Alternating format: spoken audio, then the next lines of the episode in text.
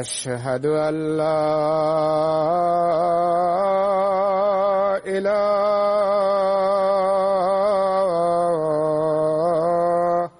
إلا الله أشهد أن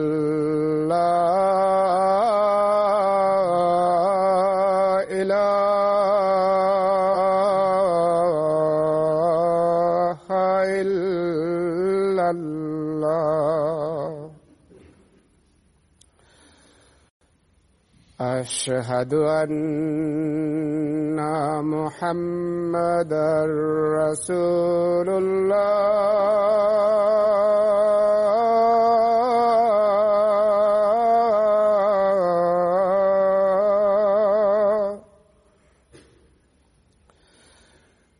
أشهد أن محمدًا رسول الله حي على الصلاة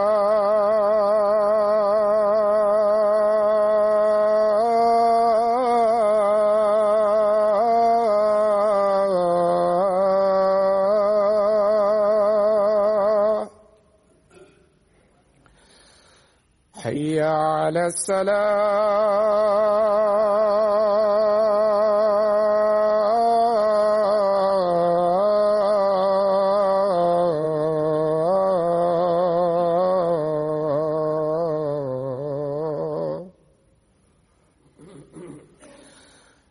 حي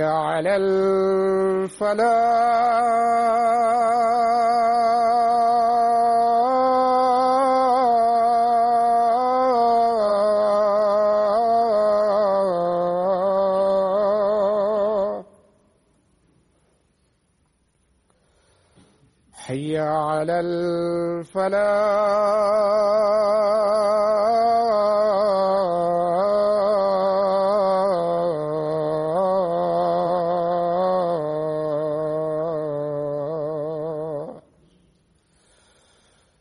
الله أكبر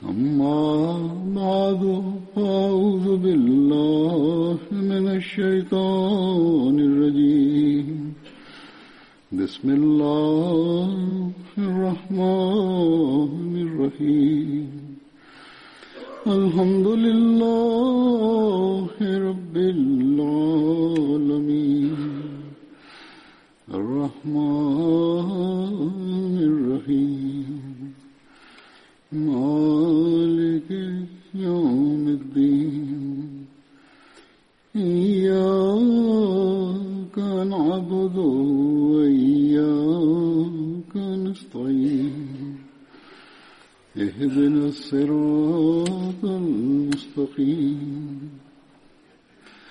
صراط الذين أنعمت عليهم غير المغضوب عليهم ولا الضالين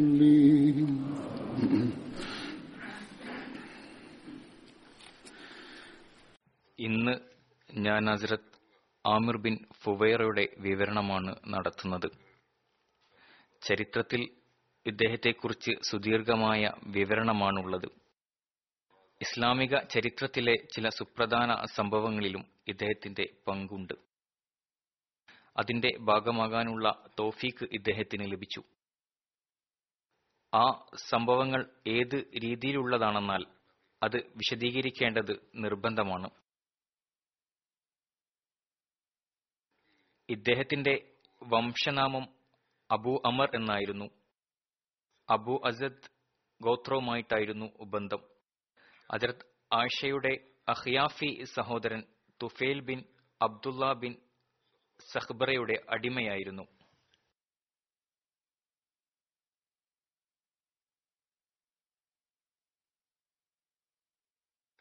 അഖ്യാഫി സഹോദരൻ എന്ന് പറയുന്നത് മാതാവിന്റെ ഭാഗത്തു നിന്നുള്ള സഹോദരനെയാണ്. ഉപ്പ മറ്റൊരാളായിരുന്നു. ഇസ്ലാം സ്വീകരിച്ച തുടക്കക്കാരിൽ ഉൾപ്പെട്ടിരുന്നു. റസൂൽ സല്ലല്ലാഹു അലൈഹി വസല്ലം ദാറെ അർഹമിൽ പോകുന്നതിന് മുൻപ് ഇസ്ലാം സ്വീകരിച്ചിരുന്നു. ഹസ്രത്ത് അബൂബക്കർ സിദ്ദീഖ് റളിയല്ലാഹു തആല അൻഹുവിന്റെ ആടുകളെ മേയ്ക്കുമായിരുന്നു. ഇസ്ലാം സ്വീകരിച്ചതിന് ശേഷം അവിശ്വാസികളിൽ നിന്നും ഒരുപാട് പ്രയാസങ്ങൾ നേരിടേണ്ടി വന്നു. അബൂബക്കർ റളിയല്ലാഹു തആല അൻഹു ഇദ്ദേഹത്തെ വിലയ്ക്ക് വാങ്ങി സ്വതന്ത്രനാക്കി.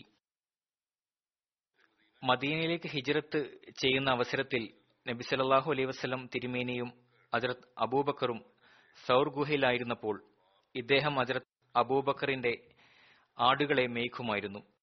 ഹസ്രത്ത് അബൂബക്കർ ഇദ്ദേഹത്തോട് പറഞ്ഞിരുന്നു ആടുകളെ തന്റെ അടുക്കിലേക്ക് കൊണ്ടുവരണമെന്ന്. ഇദ്ദേഹം ദിവസം മുഴുവൻ ആടുകളെ മേയ്ക്കുകയും വൈകിട്ട് ആടുകളെ സൗർ ഗുഹയുടെ അടുത്തേക്ക് കൊണ്ടുപോകുമായിരുന്നു. നബി സല്ലല്ലാഹു അലൈഹി വസല്ലം തിരുമേനിയും ഹസ്രത്ത് അബൂബക്കറും ചേർന്ന് ആടുകളുടെ പാൽ കറന്നെടുക്കുമായിരുന്നു. അബ്ദുള്ള ബിൻ അബീബക്കർ നബി സല്ലല്ലാഹു അലൈഹി വസല്ലം തിരുമേനിയുടെയും അബൂബക്കറിന്റെയും അടുക്കിലേക്ക് പോകുമ്പോൾ ആമിർ ബിൻ ഫുഹൈർ അദ്ദേഹത്തിന്റെ പിറകെ പോകുമായിരുന്നു, അദ്ദേഹത്തിന്റെ കാലടയാളങ്ങൾ മായ്ക്കുന്നതിനു വേണ്ടി. ഹദ്റത്ത് അബൂബക്കറിന്റെ മകൻ എവിടെയാണ് പോകുന്നത് എന്ന് അറിയാതിരിക്കാൻ വേണ്ടി, അവിശ്വാസികൾക്ക് യാതൊരു വിധത്തിലുള്ള സംശയവും ഇല്ലാതിരിക്കുന്നതിനു വേണ്ടി.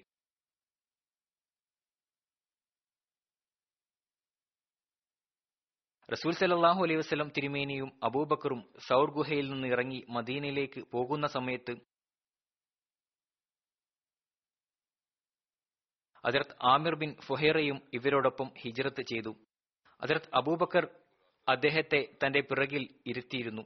ആ സമയം ഇവർക്ക് വഴി കാണിച്ചിരുന്നത് ബനു അത്തീഖിലെ ഒരു മുശ്രിക്കായ വ്യക്തിയായിരുന്നു. റസൂൽ സല്ലല്ലാഹു അലൈഹി വസല്ലം ഹിജ്റത്തിന് ശേഷം ഹദ്റത്ത് ആമിർ ബിൻ സുഹൈറയ്ക്കും ഹദ്റത്ത് ഹാരിസ് ബിൻ ഔസ് ബിൻ മആസിനും ഇടയിൽ സഹോദര്യ ബന്ധമുണ്ടാക്കി.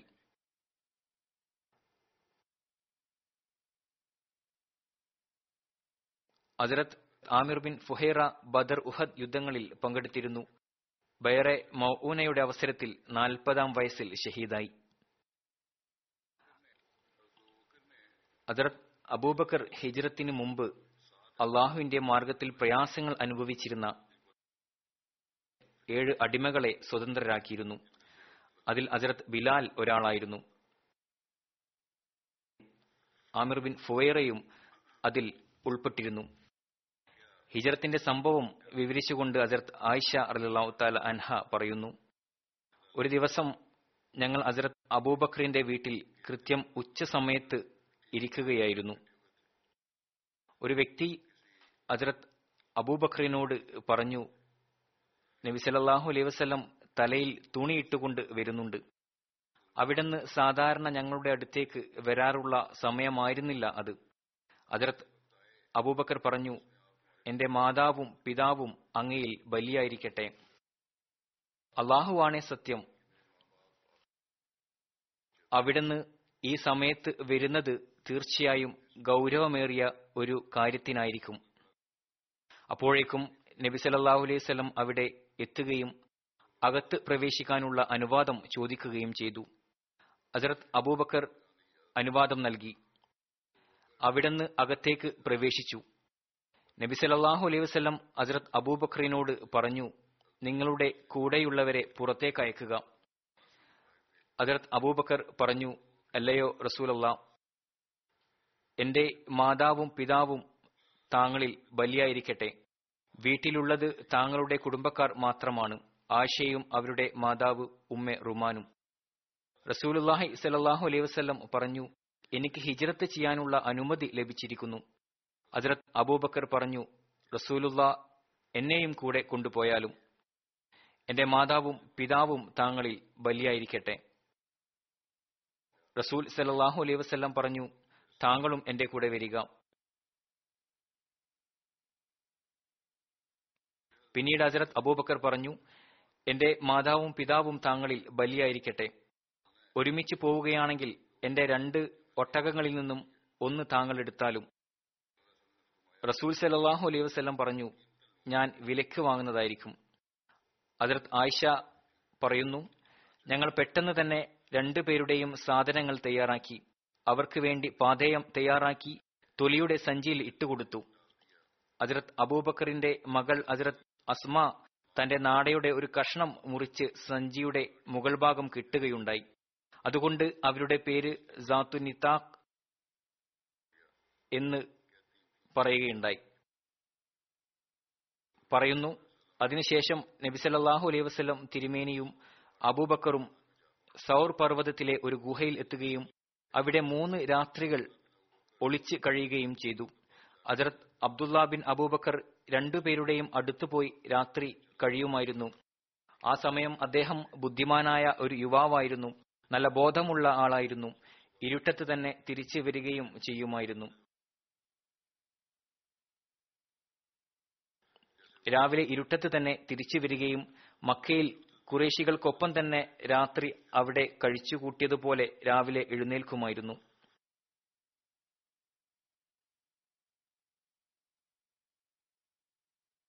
അവിശ്വാസികളുടെ തന്ത്രങ്ങൾ എന്താണെന്ന് നല്ല രീതിയിൽ മനസ്സിലാക്കി രാത്രിയാകുമ്പോൾ ഗുഹയിൽ ചെന്ന് അവർക്ക് പറഞ്ഞു കൊടുക്കുമായിരുന്നു. പകൽ മുഴുവൻ മക്കയിൽ നിന്നുകൊണ്ട് കുഫാരിങ്ങളുടെ തന്ത്രം മനസ്സിലാക്കി രാത്രി അത് പറഞ്ഞു കൊടുക്കുമായിരുന്നു. ഹദരത്ത് അബൂബക്കറിന്റെ അടിമ ആമിർ ബിൻ ഫുഹൈറ ആടുകളുടെ കൂട്ടത്തിൽ നിന്നും ഒരു കോലാടുമായി അവരുടെ അടുത്തുപോയി മേയ്ക്കുകയും ഇശായുടെ സമയം കുറച്ചു കഴിഞ്ഞാൽ ആ ആടുകളെ അവരുടെ അടുത്തേക്ക് കൊണ്ടുപോവുകയും 2 പേരും പാൽ കുടിച്ച് രാത്രി കഴിച്ചുകൂട്ടുകയും ചെയ്യുമായിരുന്നു. ഈ പാൽ കോലാടിന്റെ പാലായിരുന്നു. ഹദരത്ത് ആമിർ ബിൻ ഫുവൈറ രാത്രിയുടെ അവസാന സമയം ആടിൻകൂട്ടത്തിലേക്ക് പോവുകയും ആടുകളെ വിളിക്കുകയും ചെയ്യുമായിരുന്നു. 3 രാത്രികൾ ഇപ്രകാരം തന്നെ ചെയ്തു. റസൂലുള്ളാഹി സ്വല്ലല്ലാഹു അലൈഹി വസല്ലം ഹദരത്ത് അബൂബക്കർ ബനൂദീൻ ഗോത്രത്തിലെ ഒരു വ്യക്തിയെ വഴി പറയുന്നതിന് വേണ്ടി കൂലിക്ക് വെച്ചിരുന്നു. അവൻ ബനു അസദ് ബിൻ അദിയിൽ നിന്നുള്ള വ്യക്തിയായിരുന്നു. വഴി കാണിക്കുന്ന കാര്യത്തിൽ പ്രഗത്ഭനായിരുന്നു. ആ വ്യക്തി ആസ് ബിൻ വായിൽ വംശവുമായി ഉടമ്പടിയിൽ ഏർപ്പെടുന്നതിന് മുൻകൈയെടുത്തിരുന്നു. ആ വ്യക്തി ഖുറൈശികളിലെ അവിശ്വാസികളുടെ മതത്തിലായിരുന്നു. നബി സല്ലല്ലാഹു അലൈഹി വസല്ലം തിരുമേനിയും ഹസ്രത്ത് അബൂബക്കറും ആ വ്യക്തിയിൽ വിശ്വാസമർപ്പിച്ചു. ആ വ്യക്തി കാഫിറും ഖുറൈശികളിൽ വളർന്നുവന്ന ആളായിരുന്നിട്ടുകൂടി അവിടുന്ന് ആ വ്യക്തിയിൽ വിശ്വസിച്ചു. യാത്രയ്ക്കുള്ള ഒട്ടകത്തെ ആ വ്യക്തിയെ ഏൽപ്പിച്ചു. 3 ദിവസത്തിന് ശേഷം രാവിലെ അവരുടെ ഒട്ടകവുമായി സൗർ ഗുഹയിൽ വരാൻ ധാരണയുണ്ടാക്കി. ആമിർ ബിൻ ഫുവേറയും വഴികാട്ടിയും ഇവരോടൊപ്പം സഞ്ചരിച്ചു. ആ വഴികാട്ടി ഈ 3 പേരെയും സമുദ്രതീരത്തുള്ള വഴിയിലൂടെ കൊണ്ടുപോയി. ഇത് ബുഖാരിയിലുള്ള റിവായത്താണ്.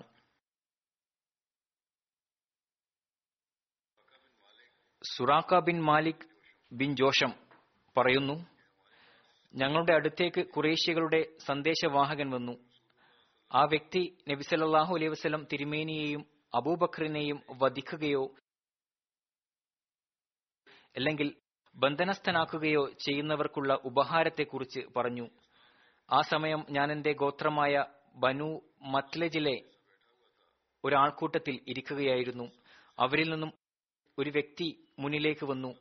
നബി സല്ലല്ലാഹു അലൈഹി വസല്ലം തിരുമേനി എങ്ങനെ പിടിക്കണമെന്നും വധിക്കണമെന്നുമുള്ള കാര്യങ്ങൾ സംസാരിച്ചു കൊണ്ടിരിക്കുകയായിരുന്നു.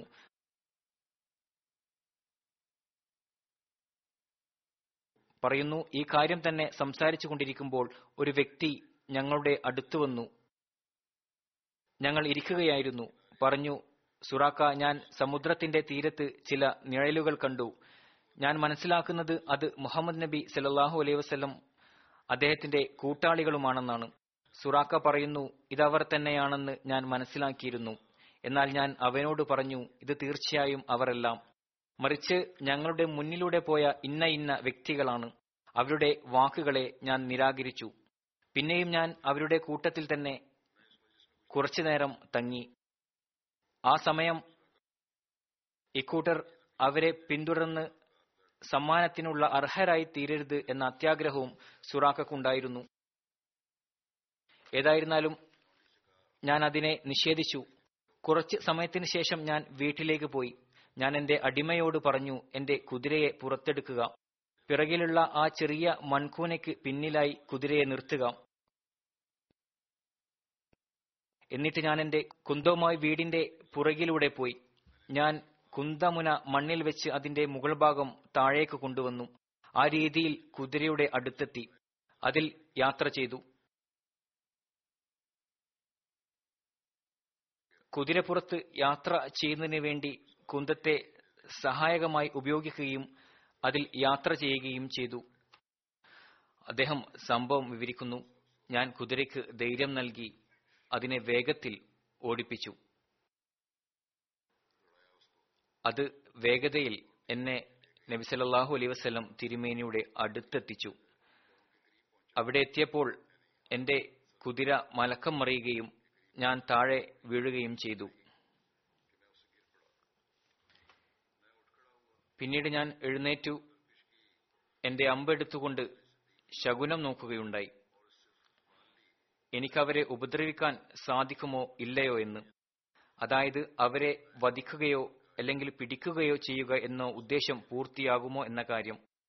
എന്നാൽ ശകുനം കാണിച്ചത് ഞാൻ ഇഷ്ടപ്പെടാത്തതായിരുന്നു. അതായത് എനിക്കവരെ പിടിക്കാൻ സാധിക്കില്ല എന്നത്. പറയുന്നു, ഞാൻ വീണ്ടും എന്റെ കുതിരയിൽ യാത്രയായി. ശകുനം പറഞ്ഞതിനെതിരായി പ്രവർത്തിച്ചു. കുതിര എന്നെ വീണ്ടും നബി സല്ലല്ലാഹു അലൈഹി വസല്ലം തിരുമേനിയുടെ അടുക്കലെത്തിച്ചു.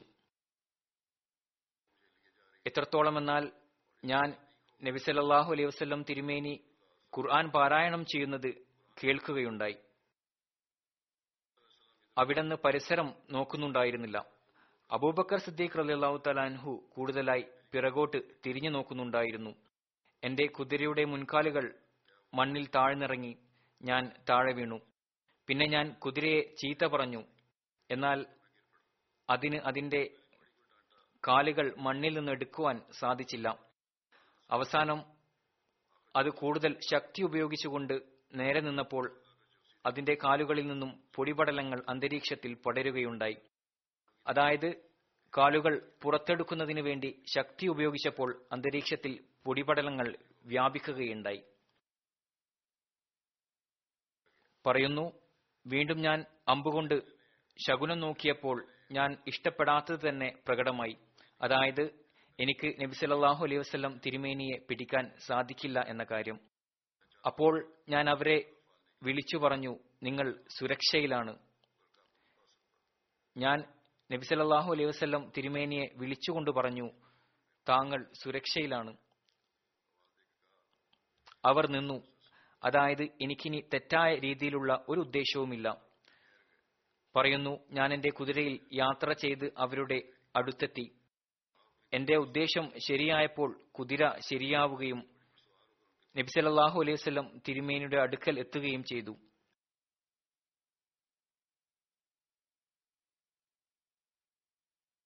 അല്ലെങ്കിൽ അവർ കുറച്ച് പിറകോട്ട് വരികയും അവിടെ നിൽക്കുകയും ചെയ്തു. പറയുന്നു, അവരിലേക്ക് എത്താനുണ്ടായിരുന്ന ആ തടസ്സങ്ങൾ കണ്ടുകൊണ്ട് എന്റെ മനസ്സ് പറഞ്ഞു,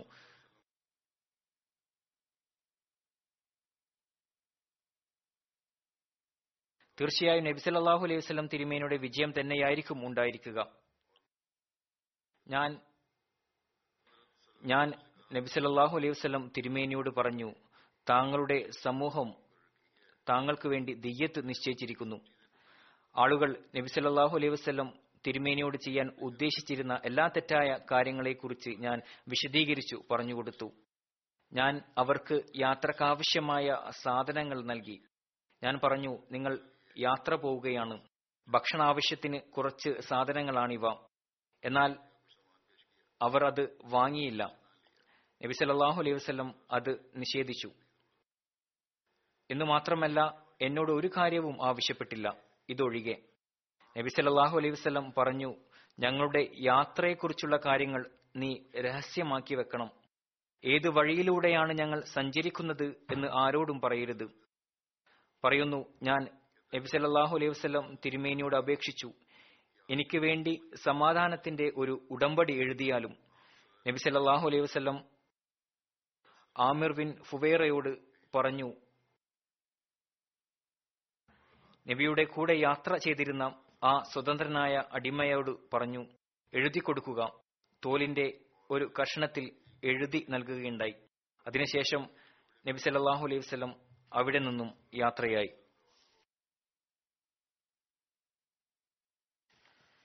ഇബ്നു ഹിഷാമിന്റെ നിവേദനമുണ്ട്, ഉർവ ബിൻ സുബൈർ എന്നോട് പറഞ്ഞു, റസൂലുള്ളാഹി സല്ലല്ലാഹു അലൈഹി വസല്ലം യാത്രയിൽ സുബൈറിനെ കണ്ടുമുട്ടി. അദ്ദേഹം മുസ്ലിങ്ങളുടെ ഒരു സംഘത്തോടൊപ്പം ഷാമിൽ ഒരു കച്ചവടം നടത്തി തിരിച്ചു വരികയായിരുന്നു. ഹദ്റത്ത് സുബൈർ നബി സല്ലല്ലാഹു അലൈഹി വസല്ലം തിരുമേനിക്കും ഹദ്റത്ത് അബൂബക്കറിനും വെള്ള വസ്ത്രം ധരിപ്പിച്ചു. മദീനയിൽ ഉള്ള മുസ്ലിങ്ങൾ നബി സല്ലല്ലാഹു അലൈഹി വസല്ലം തിരുമേനി മക്കയിൽ നിന്നും പുറപ്പെട്ട കാര്യം അറിഞ്ഞിരുന്നു. അതുകൊണ്ട് അവർ എല്ലാ ദിവസവും രാവിലെ ഹറം മൈതാനത്തിലേക്ക് പോകുമായിരുന്നു, അവിടെ കാത്തിരിക്കുമായിരുന്നു. എത്രത്തോളമെന്നാൽ ഉച്ചവെയിൽ അവരെ തിരിച്ചയക്കുമായിരുന്നു. അതായത് ഉച്ചവരെ കാത്തിരിക്കുമായിരുന്നു. എന്നാൽ സൂര്യന്റെ ചൂട് കൂടുന്നത് കാരണം അവർ തിരിച്ചു പോകുമായിരുന്നു. ഈ കാത്തിരിപ്പിൽ എപ്പോഴാണ് നബി സല്ലല്ലാഹു അലൈഹി വസല്ലം മദീനയിലെത്തിയത്?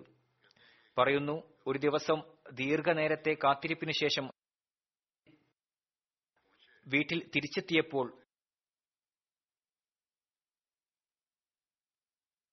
ഒരു യഹൂദി തന്റെ വീടിന്റെ മുകളിൽ കയറിയപ്പോൾ വെള്ള വസ്ത്രം ധരിച്ച നബി സല്ലല്ലാഹു അലൈഹി വസല്ലം തിരുമേനിയെയും അദ്ദേഹത്തിന്റെ അനുയായികളെയും കണ്ടു. മരീചിക പതുക്കെ അവരിൽ നിന്നും മാറുന്നുണ്ടായിരുന്നു. അതായത് പതുക്കെ പതുക്കെ അവരുടെ രൂപം വ്യക്തമായി തുടങ്ങി. യഹൂദിക്ക് തന്നെ നിയന്ത്രിക്കാൻ സാധിച്ചില്ല. ഉറക്കെ വിളിച്ചു പറഞ്ഞു മദീന വാസികളോട്, എല്ലയോ അറബ് വാസികളെ, നിങ്ങൾ കാത്തിരുന്ന നിങ്ങളുടെ നേതാവിത എത്തിയിരിക്കുന്നു. ആ വ്യക്തിക്ക് അറിയാമായിരുന്നു മുസ്ലിങ്ങൾ ഒരു സ്ഥലത്ത് ഒരുമിച്ച് കൂടി കാത്തിരിക്കുന്ന കാര്യം. ഇത് കേട്ട് ഉടനെ തന്നെ മുസ്ലിങ്ങൾ തങ്ങളുടെ ആയുധങ്ങൾ കയ്യിലെടുത്ത് ഹറയുടെ മൈതാനത്തിൽ നബി സല്ലല്ലാഹു അലൈഹി വസല്ലം തിരുമേനിയെ സ്വീകരിച്ചു. നബി സല്ലല്ലാഹു അലൈഹി വസല്ലം അവരുമായി വലത്തോട്ട് തിരിഞ്ഞ് ബനു ഉമർ ബിൻ ഹൌഫിന്റെ മുഹല്ലയിലെത്തി. ഇതൊരു തിങ്കളാഴ്ച ദിവസമായിരുന്നു, റബീഉൽ അവൽ മാസമായിരുന്നു. ഹദ്റത്ത് അബൂബക്കർ ജനങ്ങളെ കാണുന്നതിന് വേണ്ടി എഴുന്നേറ്റ് നിന്നു. നബി സല്ലല്ലാഹു അലൈഹി വസല്ലം നിശബ്ദനായി ഇരിക്കുകയായിരുന്നു. നബി സല്ലല്ലാഹു അലൈഹി വസല്ലം തിരുമേനിയെ കണ്ടിട്ടില്ലായിരുന്ന അൻസാരികൾ വന്നുകൊണ്ട് അബൂബക്കർ സിദ്ദീഖ് റളിയല്ലാഹു തആലാ അൻഹുവിനോട് സലാം പറയാൻ തുടങ്ങി. എത്രത്തോളമെന്നാൽ വെയിൽ നബി സല്ലല്ലാഹു അലൈഹി വസല്ലം തിരുമേനിയുടെ മേൽ പതിക്കാൻ തുടങ്ങി. അതായത് തണൽ മാറി അവിടെ വെയിൽ വരികയായിരുന്നു. അപ്പോൾ അബൂബക്കർ സിദ്ദീഖ് റളിയല്ലാഹു തആല അൻഹു തന്റെ പുതപ്പ് വിരിച്ച് നബി സല്ലല്ലാഹു അലൈഹി വസല്ലം തിരുമേനിക്ക് തണൽ നൽകി. ആ സമയം ആളുകൾ നബി സല്ലല്ലാഹു അലൈഹി വസല്ലം തിരുമേനിയെ തിരിച്ചറിയാൻ തുടങ്ങി. നബി സല്ലല്ലാഹു അലൈഹി വസല്ലം ബനു ഉമേർ ബിനു ഹൌഫിന്റെ മുഹല്ലയിൽ 10 കൂടുതൽ രാത്രികളിൽ തങ്ങി. തഖ്വയിൽ അടിസ്ഥാനമായി ഒരു പള്ളി നിർമ്മിക്കപ്പെട്ടു. അതിൽ നബി സല്ലല്ലാഹു അലൈഹി വസല്ലം തിരുമേനി നമസ്കരിച്ചു. തുടർന്ന് നബി സല്ലല്ലാഹു അലൈഹി വസല്ലം തന്റെ ഒട്ടകത്തിൽ യാത്ര ചെയ്യുകയും ആളുകൾ അദ്ദേഹത്തോടൊപ്പം കാൽനടയാവുകയും ചെയ്തു. ഇന്ന് മസ്ജിദ് നബി സ്ഥിതി ചെയ്യുന്ന സ്ഥലത്ത് ഒട്ടകം വന്ന് ഇരിക്കുകയുണ്ടായി. ആ ദിവസങ്ങളിൽ അവിടെ ചില മുസ്ലിങ്ങൾ നമസ്കരിക്കാറുണ്ടായിരുന്നു. അത് സഹലിന്റെയും സുഹലിന്റെയും ഈന്തപ്പഴം ഉണക്കുന്ന സ്ഥലമായിരുന്നു.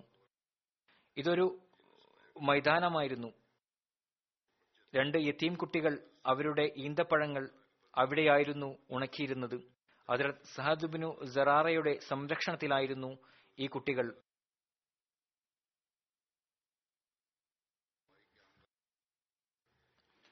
നബി സല്ലല്ലാഹു അലൈഹി വസല്ലം തിരുമേനിയുടെ ഒട്ടകം അദ്ദേഹത്തെ അവിടെ ഇരുത്തിയപ്പോൾ അവിടെന്ന് പറഞ്ഞു, അള്ളാഹു ഉദ്ദേശിക്കുകയാണെങ്കിൽ ഇത് തന്നെയാണ് നമ്മുടെ വാസസ്ഥലം. വീണ്ടും നബി സല്ലല്ലാഹു അലൈഹി വസല്ലം ഈ 2 കുട്ടികളെ വിളിപ്പിച്ചു സ്ഥലത്തിന്റെ വില ചോദിച്ചു, പള്ളി നിർമ്മിക്കുന്നതിന് വേണ്ടി. അവർ 2 പേരും പറഞ്ഞു, യാ റസൂലല്ലാഹ്, താങ്കൾക്ക് ഈ ഭൂമി സൗജന്യമായി നൽകുകയാണ്. റസൂൽ സല്ലല്ലാഹു അലൈഹി വസല്ലം അവരിൽ നിന്നും ഈ ഭൂമി സൗജന്യമായി വാങ്ങിയില്ല, പിന്നീട് വില കൊടുത്തു വാങ്ങി പള്ളി നിർമ്മിച്ചു. റസൂൽ സല്ലല്ലാഹു അലൈഹി വസല്ലം പള്ളി നിർമ്മിക്കുന്നതിന് വേണ്ടി ജനങ്ങൾക്കൊപ്പം ഇഷ്ടിക തിരയാൻ തുടങ്ങി.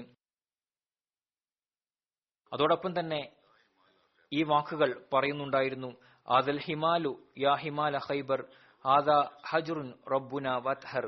ഈ ഭാരം ഖൈബറിലെ ഭാരം പോലെയല്ല, ഞങ്ങളുടെ നാഥ ഈ ഭാരം വളരെ ഉത്തമവും പരിശുദ്ധവുമാണ്. വീണ്ടും പറയുന്നു, അല്ലാഹുമ്മ ഇന്നൽ അജ്റൽ ആഖിറ ഫർഹമുൽ അൻസാറ വൽ മുഹാജിർ. യാ അല്ലാഹ്, യഥാർത്ഥ പ്രതിഫലം പരലോകത്തെ പ്രതിഫലമാണ്, അതുകൊണ്ട് നീ അൻസാരികളിലും മുഹാജിരികളിലും കാരുണ്യം വർഷിക്കണമേ. ഇത് ബുഖാരിയിലെ ഒരു നിവേദനമാണ്. ഹദ്റത്ത് മുസ്ലിമോദ് റളിയല്ലാഹു തആല അൻഹു ഹിജ്റത്തിന്റെ സംഭവത്തെക്കുറിച്ച് എഴുതിയിട്ടുണ്ട്. അദ്ദേഹം ഇതിനെ വ്യത്യസ്തമായ രീതിയിലാണ് വിവരിച്ചിട്ടുള്ളത്. അത് ചെറിയ രീതിയിൽ ഞാൻ വിവരിക്കുകയാണ്. അദ്ദേഹം എഴുതുന്നു, അവസാനം മക്കയിൽ മുസ്ലിങ്ങൾ അവശേഷിച്ചില്ല. ഏതാനും അടിമകളും നബി സല്ലല്ലാഹു അലൈഹി വസല്ലം തിരുമേനിയും ഹദ്റത്ത് അബൂബക്കറും ഹദ്റത്ത് അലിയും മക്കയിൽ ബാക്കിയായി. ഇര ഞങ്ങളുടെ കയ്യിൽ നിന്നും വിട്ടുപോകുന്നു എന്ന് കണ്ട മക്കയിലെ നേതാക്കൾ ഒരുമിച്ച് കൂടുകയും അഭിപ്രായങ്ങൾക്ക് ശേഷം ഇനി നബി സല്ലല്ലാഹു അലൈഹി വസല്ലം തിരുമേനിയെ വധിക്കുക തന്നെയാണ് ഉത്തമമെന്ന് അവർ തീരുമാനിക്കുകയും ചെയ്തു. അള്ളാഹുവിന്റെ പ്രത്യേക സഹായത്താൽ അദ്ദേഹത്തിന്റെ ഹിജ്റത്തിന്റെ ചരിത്രം പോലെ തന്നെ വധശ്രമത്തിന്റെ ചരിത്രവുമുണ്ടായി. അദ്ദേഹത്തെ വധിക്കുന്നതിനു വേണ്ടി മക്കയിൽ ആളുകൾ നബി സല്ലല്ലാഹു അലൈഹി വസല്ലം തിരുമേനിയുടെ വീടിന് മുമ്പിൽ ഒരുമിച്ച് കൂടുമ്പോൾ രാത്രിയുടെ അന്ധകാരത്തിൽ അവിടുന്ന് ഹിജ്റത്തിന്റെ ഉദ്ദേശത്തോടുകൂടി വീട്ടിൽ നിന്നും പുറത്തിറങ്ങുകയായിരുന്നു. ഒരു ഭാഗത്ത് അവിശ്വാസികൾ ഒരുമിച്ച് കൂടിയപ്പോൾ മറുഭാഗത്ത് അള്ളാഹു വഴി കാണിച്ച് അവിടുന്ന് പുറത്തിറങ്ങുകയുണ്ടായി. മക്കാവാസികളുടെ ഉദ്ദേശം എന്താണെന്ന് നബി സല്ലല്ലാഹു അലൈഹി വസല്ലം തീർച്ചയായും മനസ്സിലാക്കിയെന്ന സംശയം അവർക്കുണ്ടായിരുന്നു. എന്നിട്ട് പോലും അവിടുന്ന് അവരുടെ മുന്നിലൂടെ കടന്നുപോയപ്പോൾ ഇത് മറ്റൊരു വ്യക്തിയാണെന്ന് അവർ മനസ്സിലാക്കി. അദ്ദേഹത്തെ ആക്രമിക്കുന്നതിനു പകരം അദ്ദേഹത്തിൽ നിന്നും മറഞ്ഞിരിക്കാൻ തുടങ്ങി. ഇത് മറ്റൊരു വ്യക്തിയാണ്. ഈ വ്യക്തി ചെന്നുകൊണ്ട് അവരുടെ ഉദ്ദേശത്തെക്കുറിച്ച് നബി സല്ലല്ലാഹു അലൈഹി വസല്ലം തിരുമേനിക്ക് പറഞ്ഞു കൊടുക്കാതിരിക്കാൻ വേണ്ടി അവർ മറഞ്ഞിരിക്കാൻ തുടങ്ങി. എഴുതുന്നു, ഈ രാത്രിയുടെ മുമ്പുള്ള ദിവസത്തിൽ തന്നെ ഹദ്റത്ത് അബൂബക്കറിന് ഹിജ്റത്തിനെ കുറിച്ചുള്ള വിവരം നൽകിയിരുന്നു. അവർ 2 പേരും കണ്ടുമുട്ടി. കുറച്ച് സമയത്തിന് ശേഷം 2 പേരും മക്കയിൽ നിന്നും യാത്രയായി. മക്കയിൽ നിന്നും 3-4 മൈൽ അകലെ സൗർ എന്ന് പേരായ പർവ്വതത്തിലെ ഒരു ഗുഹയിൽ അഭയം തേടി. മക്കയിലെ ആളുകൾക്ക് മനസ്സിലായി നബി സല്ലല്ലാഹു അലൈഹി വസല്ലം മക്കയിൽ നിന്നും പുറപ്പെട്ടിരിക്കുന്നുവെന്ന്. അവർ ഒരു സൈന്യം തയ്യാറാക്കുകയും അദ്ദേഹത്തെ പിന്തുടരുകയും ചെയ്തു. കാലടയാളം മനസ്സിലാക്കുന്ന ഒരാളെ കൂടെ കൂട്ടുകയും ചെയ്തു. കാലടയാളം നോക്കി അവർ സൗർ ഗുഹ വരെ എത്തുകയും ചെയ്തു. നബി സല്ലല്ലാഹു അലൈഹി വസല്ലം അബൂബക്കറിനൊപ്പം ഒളിച്ചിരുന്ന പർവ്വതത്തിന്റെ മുന്നിൽ എത്തിക്കൊണ്ട് ഉറച്ച സ്വരത്തിൽ പറഞ്ഞു, മുഹമ്മദ് സല്ലല്ലാഹു അലൈഹി വസല്ലം ഈ ഗുഹയിലുണ്ട്, അതല്ല എങ്കിൽ ആകാശത്തേക്ക് ഉയർന്നുപോയി. ഈ ശബ്ദം കേട്ടപ്പോൾ ഹസ്രത്ത് അബൂബക്കർ സിദ്ദീഖ് റളിയല്ലാഹു തആല അൻഹു നിരാശനാവുകയും പതിഞ്ഞ സ്വരത്തിൽ നബിയോട് പറയുകയും ചെയ്തു, ശത്രു അടുത്തെത്തിയിരിക്കുന്നു, കുറച്ച് സമയത്തിനുള്ളിൽ അവർ ഈ ഗുഹയിൽ പ്രവേശിക്കുന്നതാണ്. അവിടുന്ന് പറഞ്ഞു, ലാ തഹ്സൻ ഇന്നല്ലാഹ മഅനാ. അബൂബക്കർ, ഭയക്കരുത്, ദൈവം നമ്മുടെ രണ്ടുപേരുടെയും കൂടെയുണ്ട്. ഹസ്രത്ത് അബൂബക്കർ മറുപടിയായി പറഞ്ഞു, അല്ലയോ റസൂലുള്ളാഹ്, ഞാൻ എന്റെ ജീവനെക്കുറിച്ചല്ല ഭയപ്പെടുന്നത്, കാരണം ഞാൻ ഒരു സാധാരണക്കാരനാണ്. മരണപ്പെടുകയാണെങ്കിൽ ഒരു സാധാരണക്കാരനാണ് മരണപ്പെടുക. അല്ലയോ റസൂലുള്ളാഹ്, താങ്കളുടെ ജീവൻ എന്തെങ്കിലും സംഭവിക്കുമോ എന്നുള്ള ഭയമാണ് എനിക്കുള്ളത്. അങ്ങനെ സംഭവിച്ചാൽ ലോകത്തുനിന്നും ദീനും ആത്മീയതയും ഇല്ലാതാകുന്നതാണ്. അവിടെന്ന് പറഞ്ഞു, ഒരു പ്രശ്നവുമില്ല, നമ്മൾ രണ്ടുപേർ മാത്രമല്ല, മൂന്നാമതായി ദൈവവും നമ്മുടെ കൂടെയുണ്ട്. കാരണം ഇസ്ലാമിന്റെ അഭിവൃദ്ധിയുടെയും പുരോഗതിയുടെയും സമയം വന്നിരിക്കുന്നു. അള്ളാഹു മക്കക്കാർക്ക് നൽകിയ അവധി അവസാനിച്ചിരിക്കുന്നു. അള്ളാഹു മക്കക്കാരുടെ കണ്ണുകളിൽ മറയിട്ടു. അവർ അടയാളം നോക്കിയ വ്യക്തിയെ പരിഹസിച്ചുകൊണ്ട് പറഞ്ഞു, ഇത്ര തുറന്ന സ്ഥലത്താണോ അവർ അഭയം തേടിയത്? ഇത് ഒരു അഭയസ്ഥാനമാണോ? ഇവിടെ പാമ്പുകളും തേളുകളുമുണ്ട്. ബുദ്ധിയുള്ള ഒരു വ്യക്തി ഇവിടെ അഭയം തേടുകയില്ല. ഗുഹയിലേക്ക് കുനിഞ്ഞു നോക്കുന്നതിന് പകരം ആ വ്യക്തിയെ പരിഹസിച്ചുകൊണ്ട് അവർ മടങ്ങിപ്പോയി. 2 ദിവസം ഈ ഗുഹയിൽ കാത്തിരുന്നതിന് ശേഷം മുൻപ് തീരുമാനിച്ചതുപോലെ രാത്രി ഗുഹയ്ക്കടുത്ത് ഒട്ടകത്തെ കൊണ്ടുവരികയും 2 വേഗതയുള്ള ഒട്ടകത്തിൽ നബി സല്ലല്ലാഹു അലൈഹി വസല്ലം തിരുമേനിയും അനുയായികളും യാത്രയായി. ഒരൊട്ടകത്തിൽ നബി സല്ലല്ലാഹു അലൈഹി വസല്ലം തിരുമേനിയും വഴികാട്ടിയും, മറ്റൊരൊട്ടകത്തിൽ ഹദ്റത്ത് അബൂബക്കർ റളിയല്ലാഹു തആല അൻഹുവും അദ്ദേഹത്തിന്റെ ജോലിക്കാരൻ ആമിർ ബിൻ ഫുഹൈറയും യാത്രയായി. മദീനയിലേക്ക് യാത്രയാകുന്നതിന് മുൻപ് നബി സല്ലല്ലാഹു അലൈഹി വസല്ലം തന്റെ മുഖം മക്കയിലേക്ക് തിരിച്ചു. അവിടുന്ന് നിയോഗിതനായ ആ പരിശുദ്ധ പട്ടണം, ഇസ്മായിൽ നബി അലൈഹി സ്വലാത്തു വസ്സലാം മുതലുള്ള അദ്ദേഹത്തിന്റെ പൂർവ്വപിതാക്കൾ ജീവിച്ച സ്ഥലം, ആ പട്ടണത്തെ അഭിസംബോധന ചെയ്തുകൊണ്ട് അവിടുന്ന് പറഞ്ഞു, എല്ലയോ മക്ക പട്ടണമേ, നീ എനിക്ക് എല്ലാ സ്ഥലങ്ങളേക്കാൾ പ്രിയപ്പെട്ടതാണ്. എന്നാൽ നിന്റെ ആളുകൾ എന്നെ അവിടെ ജീവിക്കാൻ അനുവദിക്കുന്നില്ല. ആ സമയം ഹസ്രത്ത് അബൂബക്കർ വളരെ ദുഃഖത്തോടുകൂടി പറഞ്ഞു, ഇക്കൂട്ടർ തങ്ങളുടെ പ്രവാചകനെ പുറത്താക്കിയിരിക്കുന്നു, ഇനി ഇവർ തീർച്ചയായും നശിക്കുന്നതാണ്. മക്കാവാസികൾക്ക് അദ്ദേഹത്തെ കണ്ടെത്താൻ സാധിക്കാതെ വന്നപ്പോൾ വിളംബരം നടത്തുകയുണ്ടായി. ആരാണോ നബി സല്ലല്ലാഹു അലൈഹി വസല്ലം തിരുമേനിയെയും ഹസ്രത്ത് അബൂബക്കറിനെയും ജീവനോടുകൂടിയോ വധിച്ചിട്ടോ തിരിച്ചു കൊണ്ടുവരുന്നത്, ആ വ്യക്തിക്ക് 100 ഒട്ടകങ്ങൾ പാരിതോഷികം നൽകുന്നതാണ്. ഈ സന്ദേശം മക്കയ്ക്ക് ചുറ്റുമുള്ള ഗോത്രങ്ങളിലും എത്തിച്ചു. ബദവി തലവനായ ഒരു വ്യക്തി സമാനമോഹിച്ചുകൊണ്ട് 2 പേരെയും തേടി പുറപ്പെട്ടു. ഒടുവിൽ മദീനയിലേക്കുള്ള വഴിയിൽ അവരെ കണ്ടെത്തുകയും ചെയ്തു. ആളുകൾ കയറിയ 2 ഒട്ടകങ്ങളെ കണ്ടപ്പോൾ അത് തിരുനബിയും സല്ലല്ലാഹു അലൈഹി വസല്ലം അബൂബക്കറുമാണെന്ന് മനസ്സിലാക്കി. തന്റെ കുതിരയെ അവർക്ക് പിന്നിലായി ഓടിക്കുകയും ചെയ്തു. എന്നാൽ വഴിയിൽ കുതിര മുട്ടുകുത്തി വീഴുകയും സുറാക്ക അതിൽ നിന്നും വീഴുകയും ചെയ്തു. സുറാക്ക അതിനുശേഷം മുസ്ലിമായി. അദ്ദേഹം തന്റെ സംഭവം ഈ രീതിയിലാണ് വിവരിക്കുന്നത്. ഇതിന്റെ വിശദീകരണം ഞാൻ വിവരിച്ച് കഴിഞ്ഞതാണ്. മുസ്ലിമോദ് റളിയല്ലാഹു തആല അൻഹു എഴുതുന്നു, ആമിർ ബിൻ ഫുഹൈറ ഉസൂറിന്റെ നിർദ്ദേശമനുസരിച്ച് സമാധാനത്തിന്റെ ഉടമ്പടി എഴുതി സുറാക്കാക്ക് നൽകി. സുറാക്ക തിരിച്ചു പോകാൻ തുടങ്ങുമ്പോൾ സുറാക്കയുടെ ഭാവി കാര്യങ്ങൾ നബി സല്ലല്ലാഹു അലൈഹി വസല്ലം തിരുമേനിക്ക് അല്ലാഹു അദൃശ്യമായി അറിയിച്ചു കൊടുത്തു. ഭാവിയിൽ സുറാക്കാക്ക് ഉണ്ടാവുന്ന കാര്യങ്ങൾ നബി സല്ലല്ലാഹു അലൈഹി വസല്ലം തിരുമേനിക്ക് പറഞ്ഞുകൊടുത്തു. അതനുസരിച്ച് അവിടെന്ന് പറഞ്ഞു, സുറാക്ക, കിസ്രയുടെ സ്വർണവളകൾ താങ്കളുടെ കൈകളിൽ ഉണ്ടാകുമ്പോൾ താങ്കൾക്ക് എന്തു തോന്നും? ആ പ്രവചനം കേട്ട് അമ്പരന്ന സുറാക്ക ചോദിച്ചു, ഏത് കിസ്ര? ഇറാൻ ചക്രവർത്തിയായ ഹർമുസ്ദിന്റെ മകൻ കിസ്രയോ? പ്രവാചകൻ അതേ എന്ന് ഉത്തരമരുളി. 16 17 വർഷം കഴിഞ്ഞപ്പോൾ ഈ പ്രവചനം പ്രത്യക്ഷരം നിറവേറി. സുറാഖ ബിൻ മാലിക് ഇസ്ലാം സ്വീകരിച്ച് മദീനയിലേക്ക് യാത്രയാവുകയും നബി സല്ലല്ലാഹു അലൈഹി വസല്ലം തിരുമേനി ചരമം പ്രാപിച്ചു. തുടർന്ന് അബൂബക്കറും ഉമറും ഇസ്ലാമിന്റെ ഖലീഫമാരായി. ഇസ്ലാമിന്റെ സ്വാധീനതകൾ കാരണം അസൂയാലുക്കളായി തീർന്ന ഇറാനികൾ മുസ്ലിങ്ങളെ ആക്രമിക്കാൻ പ്രചോദിതരായി തീർന്നു. എന്നാൽ അവർ മുസ്ലിങ്ങളെ കീഴ്പ്പെടുത്തുന്നതിനു പകരം മുസ്ലിങ്ങളാൽ കീഴ്പ്പെടുത്തപ്പെടുകയാണ് ഉണ്ടായത്. ഇറാനികളാണ് ആക്രമണം തുടങ്ങിയിരുന്നത്. ഇറാന്റെ രാജധാനി മുസ്ലിങ്ങൾ പിടിച്ചടക്കി. രാജധാനിയിലെ മുഴുവൻ നിധികളും അവർക്കധീനമായി. കിസ്ര ചക്രവർത്തി പ്രത്യേക സന്ദർഭങ്ങളിൽ മാത്രം അണിയാറുള്ള സ്വർണവളകളും അക്കൂട്ടത്തിലുണ്ടായിരുന്നു. സുറാക്ക മുസ്ലിമായ ശേഷം താൻ നബി സല്ലല്ലാഹു അലൈഹി വസല്ലം തിരുമേനിയെയും കൂട്ടുകാരെയും പിടിക്കാൻ ചെന്ന കഥയും താനും നബിയും തമ്മിൽ നടന്ന സംഭാഷണവും വിവരിക്കാറുണ്ടായിരുന്നു. മുസ്ലിങ്ങൾക്ക് ഈ കാര്യം അറിയാമായിരുന്നു. റസൂൽ സല്ലല്ലാഹു അലൈഹി വസല്ലം ഇദ്ദേഹത്തെ അഭിസംബോധന ചെയ്തുകൊണ്ട് പറഞ്ഞിരുന്നു, സുറാക്ക, കിസ്രയുടെ വളകൾ താങ്കളുടെ കൈകളിൽ ഉണ്ടാകുമ്പോൾ താങ്കളുടെ അവസ്ഥ എന്തായിരിക്കും? ഹദ്റത്ത് ഉമറിന്റെ മുമ്പിൽ ഗനീമത്തുകൾ വെച്ചപ്പോൾ അതിൽ കിസ്രയുടെ വളകൾ കണ്ടു. അപ്പോൾ എല്ലാ ദൃശ്യങ്ങളും ഹദ്റത്ത് ഉമറിന്റെ കൺമുന്നിൽ വരികയുണ്ടായി. അള്ളാഹുവിന്റെ പ്രവാചകന് സ്വന്തം നാട് വിട്ട് മദീനയിലേക്ക് വരേണ്ടി വന്ന ആ നിസ്സഹായാവസ്ഥ. സുറാഖയുടെയും മറ്റുള്ളവരുടെയും നബി സല്ലല്ലാഹു അലൈഹി വസല്ലം തിരുമേനിയെ പിന്തുടരൽ, അദ്ദേഹത്തെ ജീവനോടെയോ വധിച്ചതിനു ശേഷമോ മക്കക്കാരുടെ അടുത്ത് എത്തിച്ചാൽ 100 ഒട്ടകങ്ങളുടെ യജമാനനായി തീരുമെന്നുള്ളത്.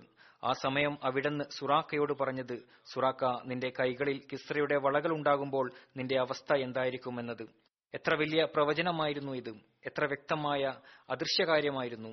ഹദ്റത്ത് ഉമർ തന്റെ മുന്നിൽ കിസ്രയുടെ വളകൾ കണ്ടപ്പോൾ അള്ളാഹുവിന്റെ ശക്തിപ്രഭാവം പ്രകടമാകുന്നതായി അദ്ദേഹത്തിന് ദർശിക്കാൻ സാധിച്ചു. അദ്ദേഹം പറഞ്ഞു, സുറാഖയെ വിളിക്കുക. സുറാഖ വിളിക്കപ്പെട്ടു. ഹദ്റത്ത് ഉമർ അദ്ദേഹത്തോട് പറഞ്ഞു, കിസ്രയുടെ വളകൾ തന്റെ കൈകളിൽ അണിയുക.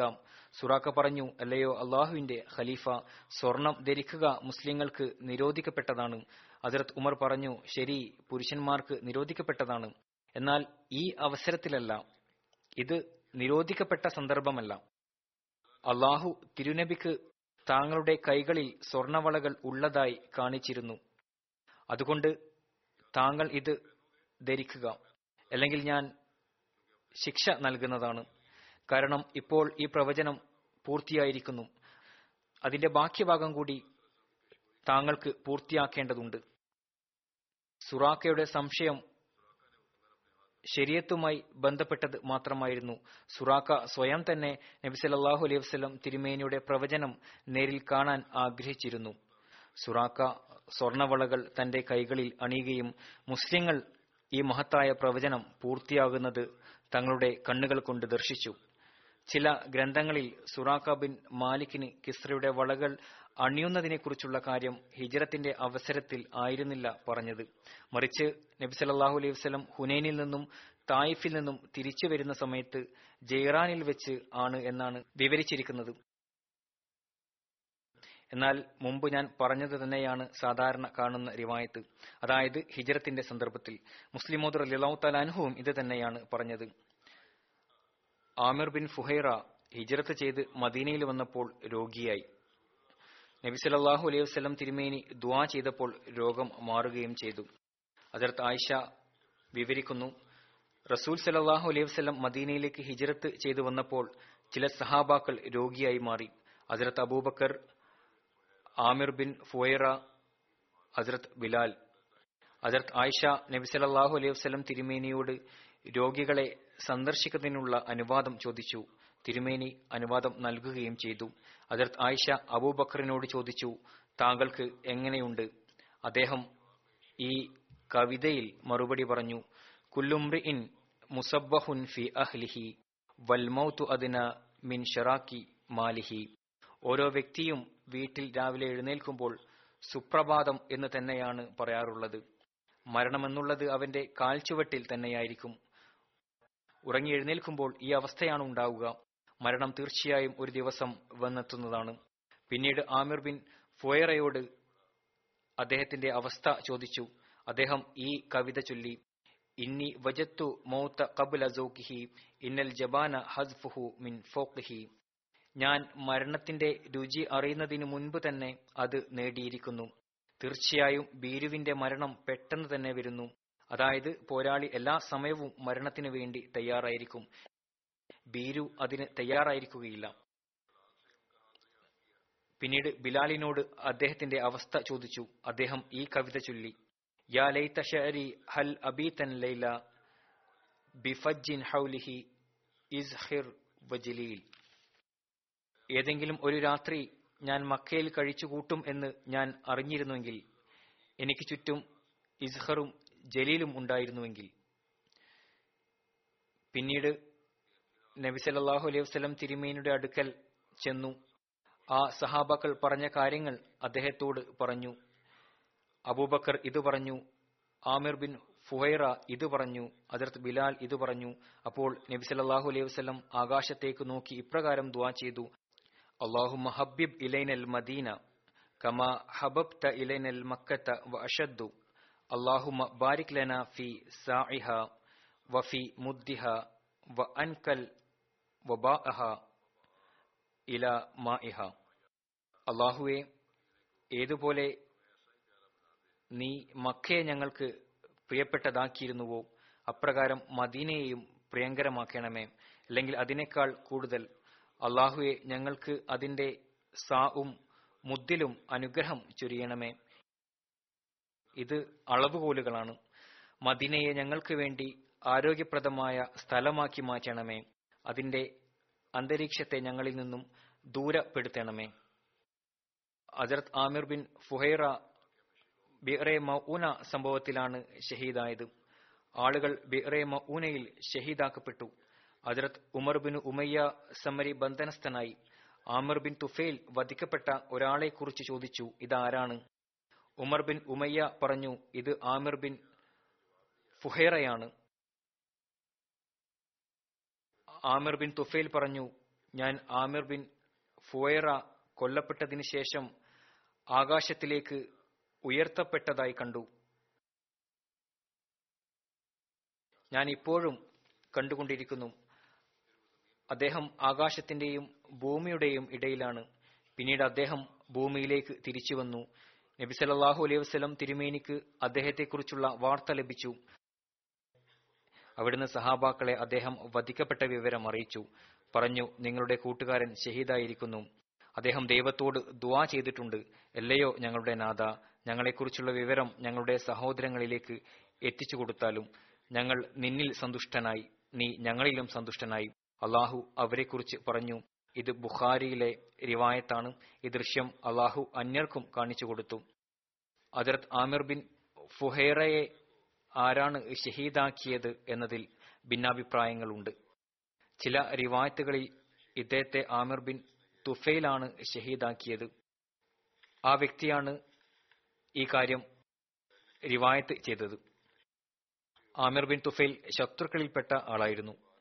മറ്റൊരു റിവായത്തിൽ നിന്നും മനസ്സിലാക്കാൻ സാധിക്കുന്നത് അബ്ദുല്ല ബിൻ സൽമിയാണ് ഷഹീദാക്കിയത് എന്നാണ്. ഏതായിരുന്നാലും ബിഅ്റെ മൗനയുടെ സമയത്താണ് ഷഹീദായത്. ഹദ്റത്ത് മുസ്ലിമോദ് റളിയല്ലാഹു തആല അൻഹു ആമിർ ബിൻ ഫുവൈറയുടെ ഷഹാദത്തിനെ കുറിച്ച് എഴുതുന്നു: നോക്കുക, ഇസ്ലാം വാളിന്റെ ബലത്തിലല്ല വിജയം കൈവരിച്ചത്, മറിച്ച് ഉന്നതമായ അധ്യാപനങ്ങൾ മുഖേനയാണ് വിജയം നേടിയത്. ഹൃദയങ്ങളിൽ ആഴ്ന്നിറങ്ങുന്നതും സ്വഭാവങ്ങളിൽ ഉന്നതമായ പരിവർത്തനം കൊണ്ടുവരുന്നതുമായ അധ്യാപനങ്ങൾ. ഒരു സഹാബി പറയുന്നു, ഞാൻ മുസ്ലിമാകാനുള്ള കാരണം ഇതാണ്. പറയുന്നു, ഞാൻ ഒരു സമൂഹത്തിൽ അതിഥിയായിരുന്നു. അവർ വഞ്ചന കാണിച്ചുകൊണ്ട് മുസ്ലിങ്ങളുടെ 70 കാര്യമാരെ ഷഹീദാക്കി. അവർ മുസ്ലിങ്ങളെ ആക്രമിച്ചപ്പോൾ കുറച്ചുപേർ ഉയർന്ന മൺകൂനയിൽ കയറി നിന്നു. ചിലർ ഇക്കൂട്ടരെ നേരിട്ടു. ശത്രുക്കൾ ഒരുപാടുണ്ടായിരുന്നു. മുസ്ലിങ്ങൾ എണ്ണത്തിൽ കുറവും, അതും ഒരായുധവും ഇല്ലാത്തവർ. അവർ ഓരോന്നായി എല്ലാ മുസ്ലിങ്ങളെയും ഷഹീദാക്കി. അവസാനം ഒരു സഹാബി മാത്രം ബാക്കിയായി. അദ്ദേഹം ഹദ്റത്ത് അബൂബക്കറിന്റെ അടിമയായിരുന്നു. നബി സല്ലല്ലാഹു അലൈഹി വസല്ലം തിരുമേനിക്കൊപ്പം ഹിജ്റത്ത് ചെയ്ത ആമിർ ബിൻ ഫുഹൈറയായിരുന്നു. ആളുകൾ ചേർന്നുകൊണ്ട് അദ്ദേഹത്തെ പിടിക്കുകയും ഒരാൾ കുന്തം കൊണ്ട് അദ്ദേഹത്തിന്റെ നെഞ്ചിൽ കുത്തുകയും ചെയ്തു. കുത്തേറ്റ ഉടനെ അദ്ദേഹത്തിന്റെ നാവിൽ നിന്നും വന്ന വാക്ക് ഫുസ്തു ബിറബ്ബിൽ കഅബ, കാബയുടെ നാഥനാണ് സത്യം, ഞാൻ വിജയിച്ചിരിക്കുന്നു. ഞാൻ ഈ വാക്കുകൾ കേട്ടപ്പോൾ അത്ഭുതപ്പെട്ടു. ഞാൻ പറഞ്ഞു, ഈ വ്യക്തി തന്റെ കുടുംബവും ഭാര്യ മക്കളും അടുത്തില്ലാത്ത അവസ്ഥയിൽ ഇത്ര വലിയ പ്രയാസത്തിൽ അകപ്പെട്ടു നിൽക്കുന്നു. കുന്തം കൊണ്ട് അദ്ദേഹത്തിന്റെ നെഞ്ചിൽ ആക്രമണം നടന്നിരിക്കുന്നു. മരണസമയത്ത് ആ വ്യക്തി പറഞ്ഞത് ഇത് മാത്രമാണ്: കാബയുടെ നാഥനാണ് സത്യം, ഞാൻ വിജയിച്ചിരിക്കുന്നു. ഈ വ്യക്തി ഭ്രാന്തനൊന്നുമല്ലല്ലോ. ഞാൻ ചില ആളുകളോട് ചോദിച്ചു, ഇതെന്താണ്, എന്തുകൊണ്ടാണ് ഈ വാചകം അദ്ദേഹത്തിന്റെ നാവിൽ നിന്ന് വന്നത്? അവർ പറഞ്ഞു, ഞങ്ങൾക്കറിയില്ല. ഈ മുസ്ലിങ്ങൾ യഥാർത്ഥത്തിൽ ഭ്രാന്തന്മാരാണ്. ഇക്കൂട്ടർ അള്ളാഹുവിന്റെ മാർഗത്തിൽ മരണപ്പെടുമ്പോൾ ഇവർ മനസ്സിലാക്കുന്നത് ദൈവം ഇവരിൽ തൃപ്തനായി എന്നും വിജയം കൈവരിച്ചുവെന്നുമാണ്. ഇദ്ദേഹം പറയുന്നു, ഇത് കേട്ടപ്പോൾ എന്റെ പ്രകൃതത്തിൽ വലിയ സ്വാധീനമുണ്ടായി.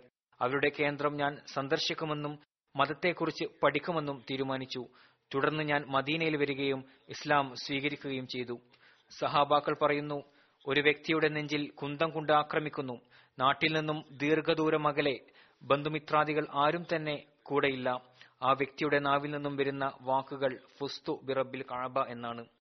ഈ വ്യക്തി മുസ്ലിമായതിനു ശേഷം ഈ സംഭവത്തെക്കുറിച്ച് പറയുമ്പോൾ ഫുസ്തു ബിറബിൽ കഅബ എന്ന വാചകത്തിലെത്തുമ്പോൾ സംഭവത്തിന്റെ ഭയാനകമായ അവസ്ഥ കാരണം അദ്ദേഹത്തിന്റെ ശരീരം വിറകൊള്ളുമായിരുന്നു. കണ്ണുകളിൽ നിന്നും കണ്ണുനീരൊഴുകുമായിരുന്നു. മുസ്ലിമോദ് റളിയല്ലാഹു തആല അൻഹു പറയുന്നു, ഇസ്ലാം അതിന്റെ സവിശേഷതകൾ കൊണ്ടാണ് വ്യാപിച്ചത്, ബലാത്കാരം കൊണ്ടല്ല.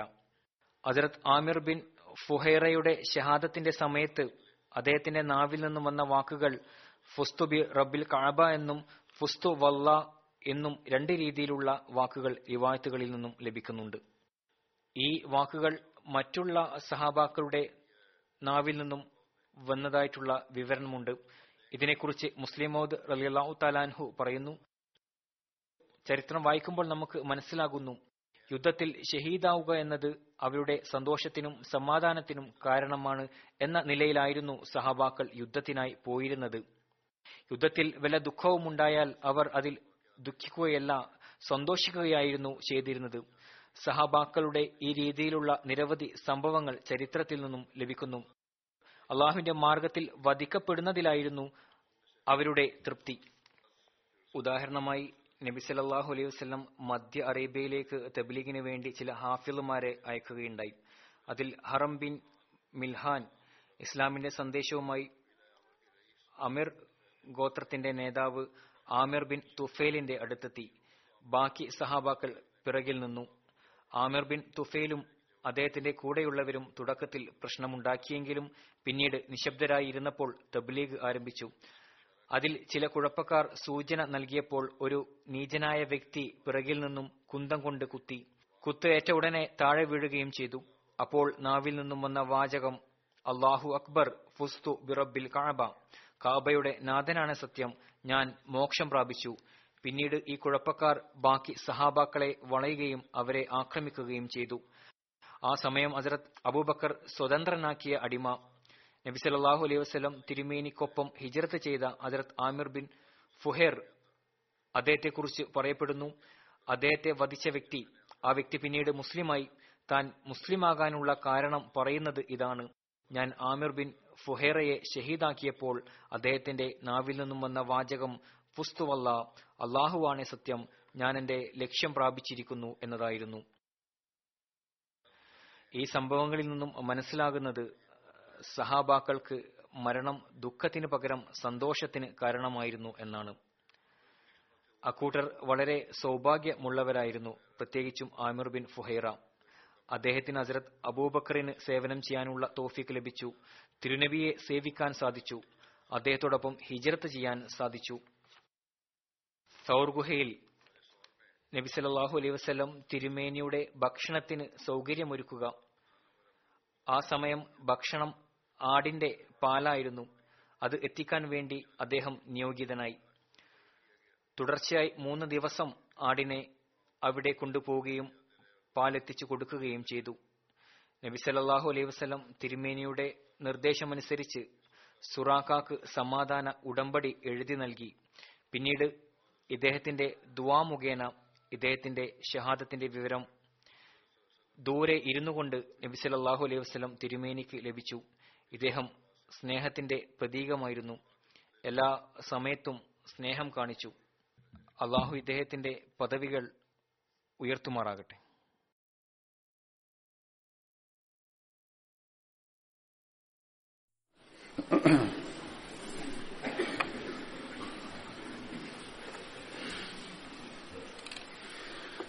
الحمد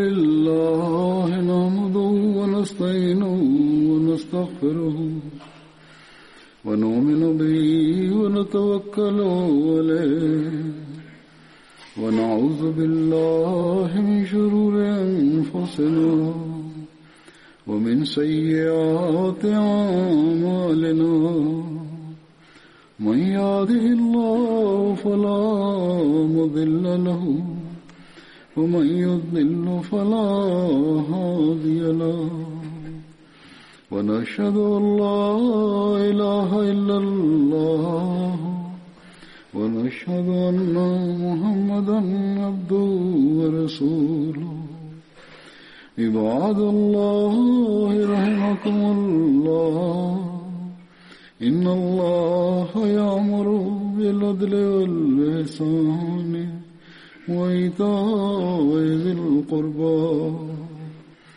وينهى عن الفحشاء والمنكر والبغي يعظكم لعلكم تذكرون اذكروا الله يذكركم وادعوه يستجب لكم ولذكر الله أكبر.